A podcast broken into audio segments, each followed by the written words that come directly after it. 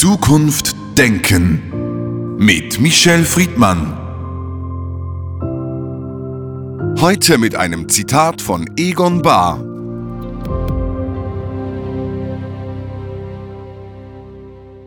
In der internationalen Politik geht es nie um Demokratie oder Menschenrechte.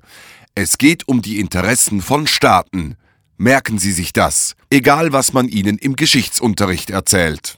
Michel Friedmann, die Geopolitik ist kein neues Thema, ist eigentlich ein altes Thema, ein spannendes Thema, aber sie stellt sich vor ganz neuen Ausgangslagen in der Gegenwart. Seit dem Krieg in der Ukraine hat sich diese Frage einfach nochmals neu verschärft gestellt.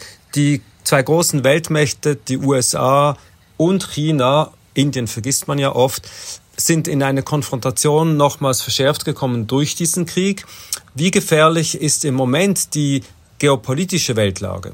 Ja, die geopolitische Weltlage, die Sie beschreiben, ist eben nicht nur erst seit einem Jahr durch den Ukraine-Krieg determiniert, sondern spätestens mit dem Wechsel vom 20. zum 21. Jahrhundert übrigens sehr ignoriert, gerade in Europa, wird China zu einer ökonomischen dank übrigens auch der Europäer, und zu einer militärischen Weltmacht, eine globale Macht. Und wir Europäer waren immer noch darauf konzentriert, China zwar zu beobachten, zu denken, das ist ganz weit weg, um unseren Wohlstand zu garantieren, waren wir auch bereit, alle Augen, alle Ohren, alles zuzuhalten, nur damit wir viel Geld verdienen.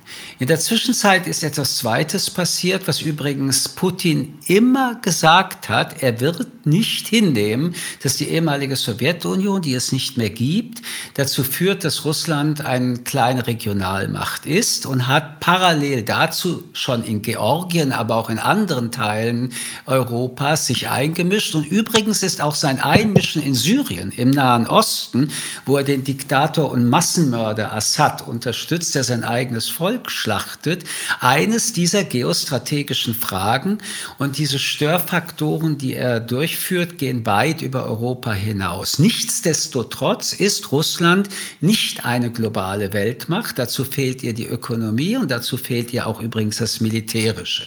Was wir also feststellen, ist, dass im 21. Jahrhundert und das seit über 20 Jahren sich zwei zwei neue Weltmächte zueinander stellen. Die älteste Weltmacht und immer noch die größte, ökonomisch, aber auch militärisch, die Vereinigten Staaten von Amerika und China, die sich aber bisher in dieser Konfrontation nicht begegnen wollten und auch hier eher immer wieder die ökonomischen Ver Verbündetheiten diskutiert haben, Menschenrechte immer nur en passant, militärische Fragen sowieso nicht. China hat etwas übrigens gemacht, was die anderen beiden nicht geschafft haben, dass die moderne Seitenstraße mehr ist als nur ein Ort, wo man durch die Welt die Geschäfte und den Handel durchführen kann, sondern auch gleichzeitig eine sehr imperialistische, aggressive Kauftour von infrastrukturellen wichtigen Fragen wie Häfen und Flughäfen weltweit aufgekauft hat, in, auch in Italien und anderswo,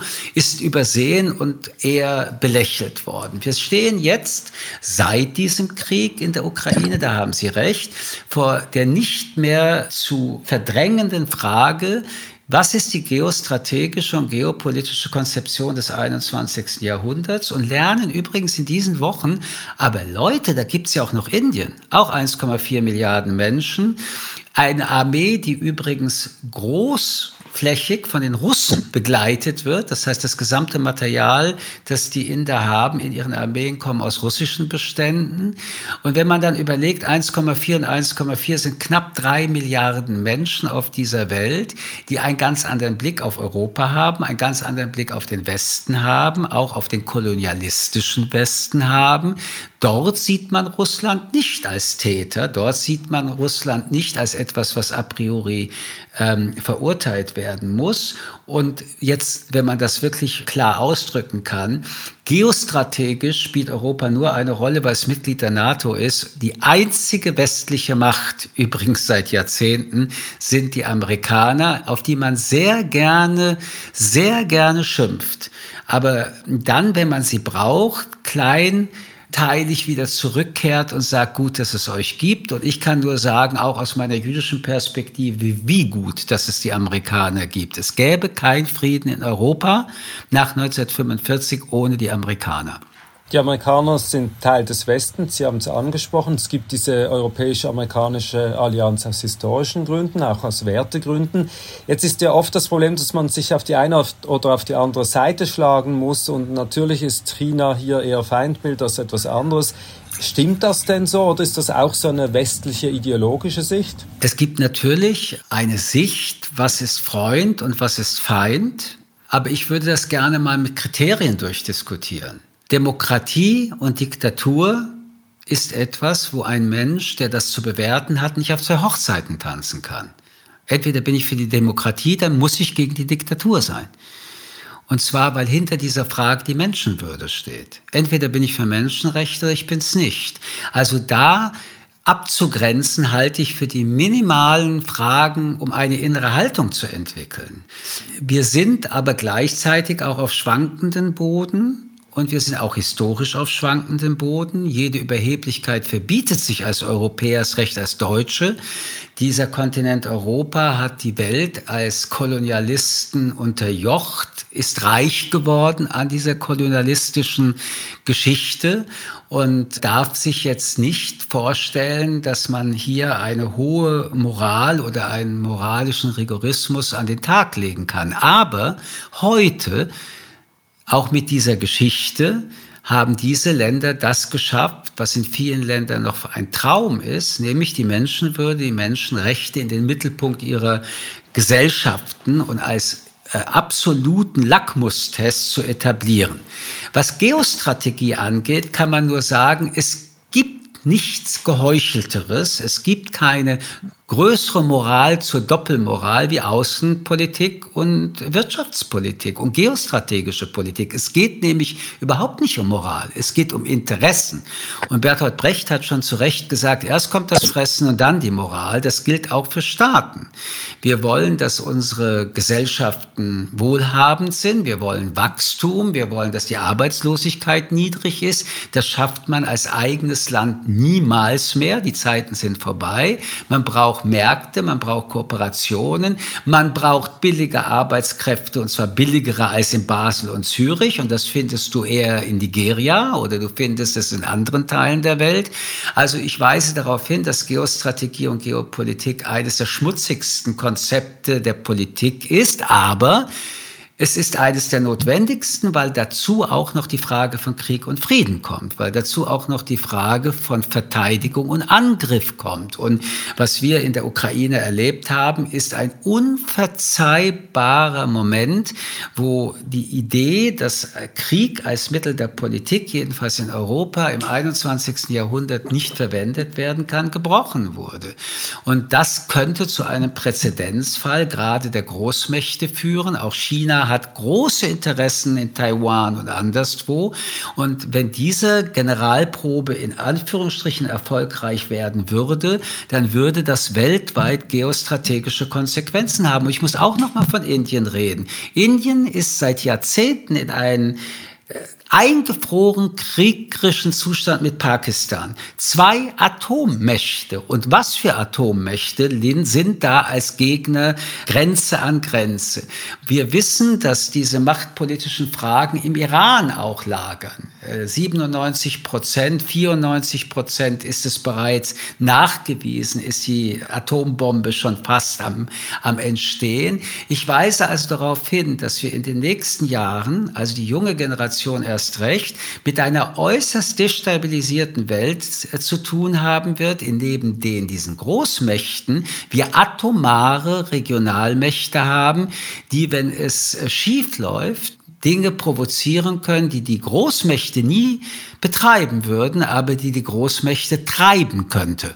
Die Geopolitik hat ja auch etwas immer zu tun mit Übergriffen, in welcher Art auch immer. Es muss ja nicht mal Übergriff auf ein Territorium sein, es kann Machtpolitik sein, es kann wirtschaftlich sein ohne diese Übergriffe geht es nicht. Und auf der anderen Seite, wenn man sie nicht tätigen würde, würde man eher Opfer sein von einer geopolitischen Macht. Also wie kann man äh, sozusagen eine ethische Geopolitik in einer multilateralen Welt machen und das alles umgehen? Ich gehöre zu denen, die den NATO-Doppelbeschluss äh, außerordentlich damals unterstützt und bejaht hat. Ich glaube, die beste Verteidigung, wenn wir von Geopolitik und Geostrategie reden, reden wir immer auch von militärischen Fragen. Ich glaube, die stärkste Verteidigung, die ein Land sich antun kann, ist eine starke Verteidigungsfähigkeit zu haben. Letztendlich sind Kriege dann vermeidbar, wenn beide drei Parteien, vor allem die, die angreifende Partei, sich ausrechnen kann, was sie für einen Schaden erleidet, wenn sie angreift. Das war die Idee des NATO-Doppelbeschlusses. Zwei gleichberechtigte Blöcke greifen sich nicht ein, weil das ist Selbstmord und Mord zugleich. Andererseits haben wir, was geostrategische Fragen angeht, Bündnisideen. Und diese Bündnisidee der NATO hat interessanterweise jetzt gerade bei der Ukraine außerordentlich funktioniert funktioniert. Ich will daran erinnern, es ist nur ein paar wenige Augenblicke her, da hat man davon gesprochen, die NATO sei obsolet. Man hat äh, darüber nachgedacht, ob das Zwei-Prozent-Ziel, das die Deutschen zum Beispiel finanzieren, eine Zumutung sei. Und man hat gelernt, dass der Angriff auf die Ukraine den Frieden in Europa deswegen noch hält, weil die NATO da ist und die meisten europäischen Länder Mitglied der NATO wären. Aber auch hier wird es Reformbedarf geben. Die Türkei ist Mitglied der NATO. Ungarn ist Mitglied der NATO. Ungarn steht mehr oder weniger auf der Seite politisch von Putin. Also wir sind dabei, im 21. Jahrhundert die Karten neu zu mischen. Nicht die Karten neu zu zeichnen, wie das Putin will. Weil Putin will letztendlich, dass die Großmächte den Rest der Welt aufteilen und verteilen. Das ist endgültig vorbei. Das ist das 19. und 20. Jahrhundert. Und trotzdem geht es darum, Bewegungen, tektonische Platten zu, äh, zu erreichen. Ich glaube aber, dass unabhängig von der Frage, wie wir in Europa diesen völkerrechtlichen Angriffskrieg eines Tages lösen werden, die größte Gefahr für den Frieden der globalen Welt in China zu suchen ist. Und wie weit die chinesisch-amerikanische Gleichgewichtigkeit herstellbar sein wird, ist eine Frage, die in den nächsten Jahren verhandelt und entschieden werden wird müssen. Die jetzige Konfrontation ist natürlich eine um Vormachtstellung und so weiter. Sie haben es erwähnt. Es ist aber nicht mehr diejenige Konfrontation des 19. Jahrhunderts. Es geht also auch heute um eine Geopolitik der Werte. Äh, das ist aber eine asymmetrische Situation. Wie kann Sie haben vom westlichen Amerika gesprochen, dem wir uns näher fühlen, aus gerade diesen Wertengründen. Wie kann denn so eine Wertediskussion in der Geopolitik richtig umgesetzt werden, wenn sie auf der anderen Seite gar nicht akzeptiert wird? Das heißt, wir spielen hier ein Spiel mit unterschiedlichen Spielregeln. Nein, wenn wir uns nicht zueinander und gegeneinander einmischen würden, ist die Welt so, wie sie immer war. Aber das Problem ist, und da bin ich Ihnen sehr dankbar für Ihre Frage, dass sowohl Präsident Xi als auch äh, Putin gemeinsam in einem Interview vor wenigen Wochen gesagt haben, das 21. Jahrhundert ist der Kampf zwischen Autokratie und Demokratie. Und dieser Kampf wird durch Desinformation, durch militärische Intervention, durch Destabilisierung des Demokratischen, Politischen äh, in den letzten Jahren viel zu erfolgreich geführt von diesen autokratischen Bündnissen. Da muss man Indien wieder rausnehmen, denn Indien ist zwar eine für uns schwer verständliche Demokratie mit Kastensystemen, also ist noch sehr viel zu tun, aber die Idee der Inder ist nicht die Destabilisierung der Demokratie. Währenddessen die Idee von Chinas Führung und Russlands Führung ist, die Demokratie zu zerstören. Gesellschaften, die in Unruhe sind, Gesellschaften, mit Angstgesellschaften, mit sozialen Sprengstoff, sind ideale Opfer für Populisten, die dann von Russland und von China organisiert werden und damit eine de facto Übernahme dieser Länder stattfinden kann. Ich glaube, dass wir hier sehr, sehr nachdenklich sein müssen und das auch ernst nehmen müssen, dass das gesagt wird. Und hier herrscht dann doch noch eine große Naivität im Westen. Äh, wir können uns noch gar nicht vorstellen, dass tatsächlich China so weit weg Demokratien zerstören will. Aber um eine globale globale Weltmacht zu sein, brauchst du so wenig wie möglich Konkurrenz. Die größte Konkurrenz zur Diktatur bleibt die Demokratie, weil Menschen in der Diktatur, die wissen, dass man anders leben kann, also frei, wollen früher oder später das System vernichten. Also hier kommen sehr viele Schichten und Ebenen zusammen. Ich äh, kann auch aus meiner Sicht keine Prognose geben, aber es ist eine äußerst aggressive Zeit, in der wir uns befinden, in der Geostrategie und Geopolitik eine Bedeutung bekommen wird, wie wir das seit 30, 40 Jahren in Europa nicht mehr wahrnehmen wollten, aber was in der Welt schon längst geschieht. Zum Schluss die Frage, sehen Sie irgendetwas, was nötig wäre oder was diesen Konflikt zwischen USA und China lösen könnte? Also wie könnten die beiden sozusagen Seite an Seite nebeneinander funktionieren oder muss am Schluss einfach einer gewinnen? Ich glaube, dass in dieser Welt nicht mehr einer gewinnt, sondern am Ende, wenn einer gewinnen will, alle verlieren. Michel Friedmann, vielen Dank für das Gespräch. Ich danke Ihnen. Zukunft Denken mit Michel Friedmann. Ein Podcast des jüdischen Wochenmagazins Tachles.